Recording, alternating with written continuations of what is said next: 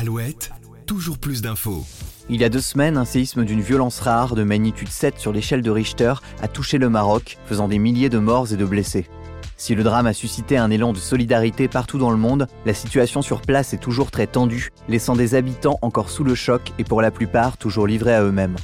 Aujourd'hui, dans Toujours plus d'infos, on fait un point sur la situation sur place en dressant le bilan de cette catastrophe. Nous sommes aux alentours de 23h, heure locale dans la nuit du vendredi 8 au samedi 9 septembre, lorsqu'un puissant séisme décide de ravager l'ouest du Maroc. L'épicentre de la secousse se situe alors dans la province d'Alaouz, à environ 70 km au sud-ouest de Marrakech. Quelques minutes plus tard, une seconde réplique survient. Dans la panique, les habitants cherchent à se protéger comme ils peuvent, mais la plupart se retrouvent vite sous les décombres. Plus de la moitié des morts ont été recensés à Alaouz, épicentre du séisme, et à Taroudan, plus au sud, deux zones rurales montagneuses situées au cœur du Haut-Atlas. Dans la terre et sous les pierres, les habitants se retrouvent pris au piège. La plupart ne survivront pas à ces secousses, emportant tout sur leur passage. Le lendemain, un deuil national de trois jours est décrété, les drapeaux sur les bâtiments officiels sont mis en berne et une prière de l'absent est accomplie dans l'ensemble des mosquées du royaume pour l'âme des victimes, tandis que sur place, les premiers secours de fortune s'organisent tant bien que mal.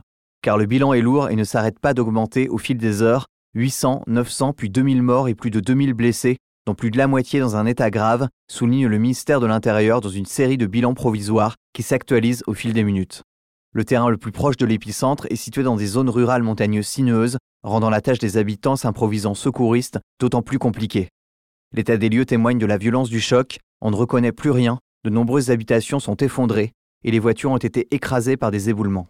À Marrakech, une partie d'un minaret s'est même écroulée sur la célèbre place Djema El Fna. Les ruelles du quartier de la Médina sont-elles jonchées de débris et de vieilles bâtisses se sont affaissées?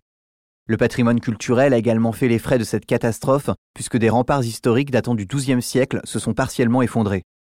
La secousse a également été ressentie à Rabat, Casablanca, Agadir et Essaouira, semant un vent de panique parmi la population.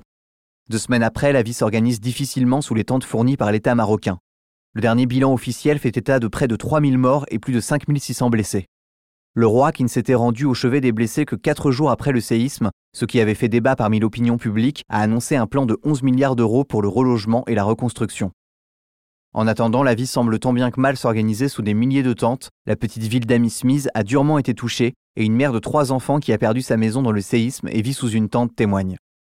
La vie sous les tentes est très difficile. Nous n'avons pas d'eau courante, pas d'électricité et des toilettes viennent tout juste d'être installées sur le campement, sans compter la chaleur le jour et le froid extrême la nuit. Amy Smith a subi d'immenses dégâts et toutes les maisons sont détruites ou trop dangereuses à habiter.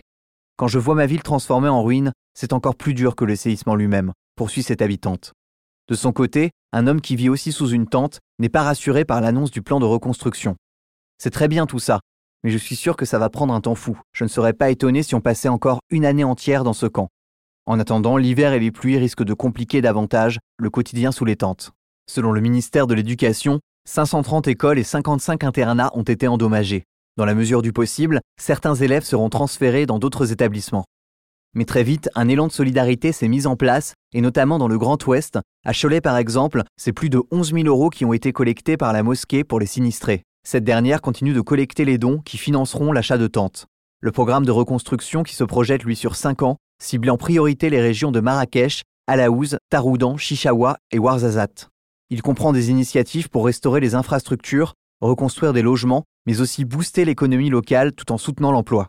De plus, les plateformes de réserve d'urgence, comprenant détente, de la nourriture et des médicaments, seront mises en place dans chaque région touchée afin de prévoir au mieux l'éventualité d'un prochain séisme de ce type. Le financement de ce grand programme sera assuré à partir de crédits alloués du budget général de l'État marocain de contribution des collectivités territoriales et du compte spécial de solidarité dédié à la gestion des effets du tremblement de terre, ainsi qu'à travers des dons et la coopération internationale. Par ailleurs, le fonds Hassan II apportera une contribution à hauteur de 2 milliards de dirhams au financement de ce programme.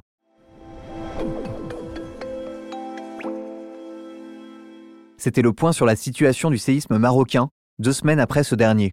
Quant à moi, je vous retrouve lundi pour un nouvel épisode de Toujours plus d'infos. À très vite. Toujours plus d'infos, le podcast de la rédaction d'Alouette qui va plus loin.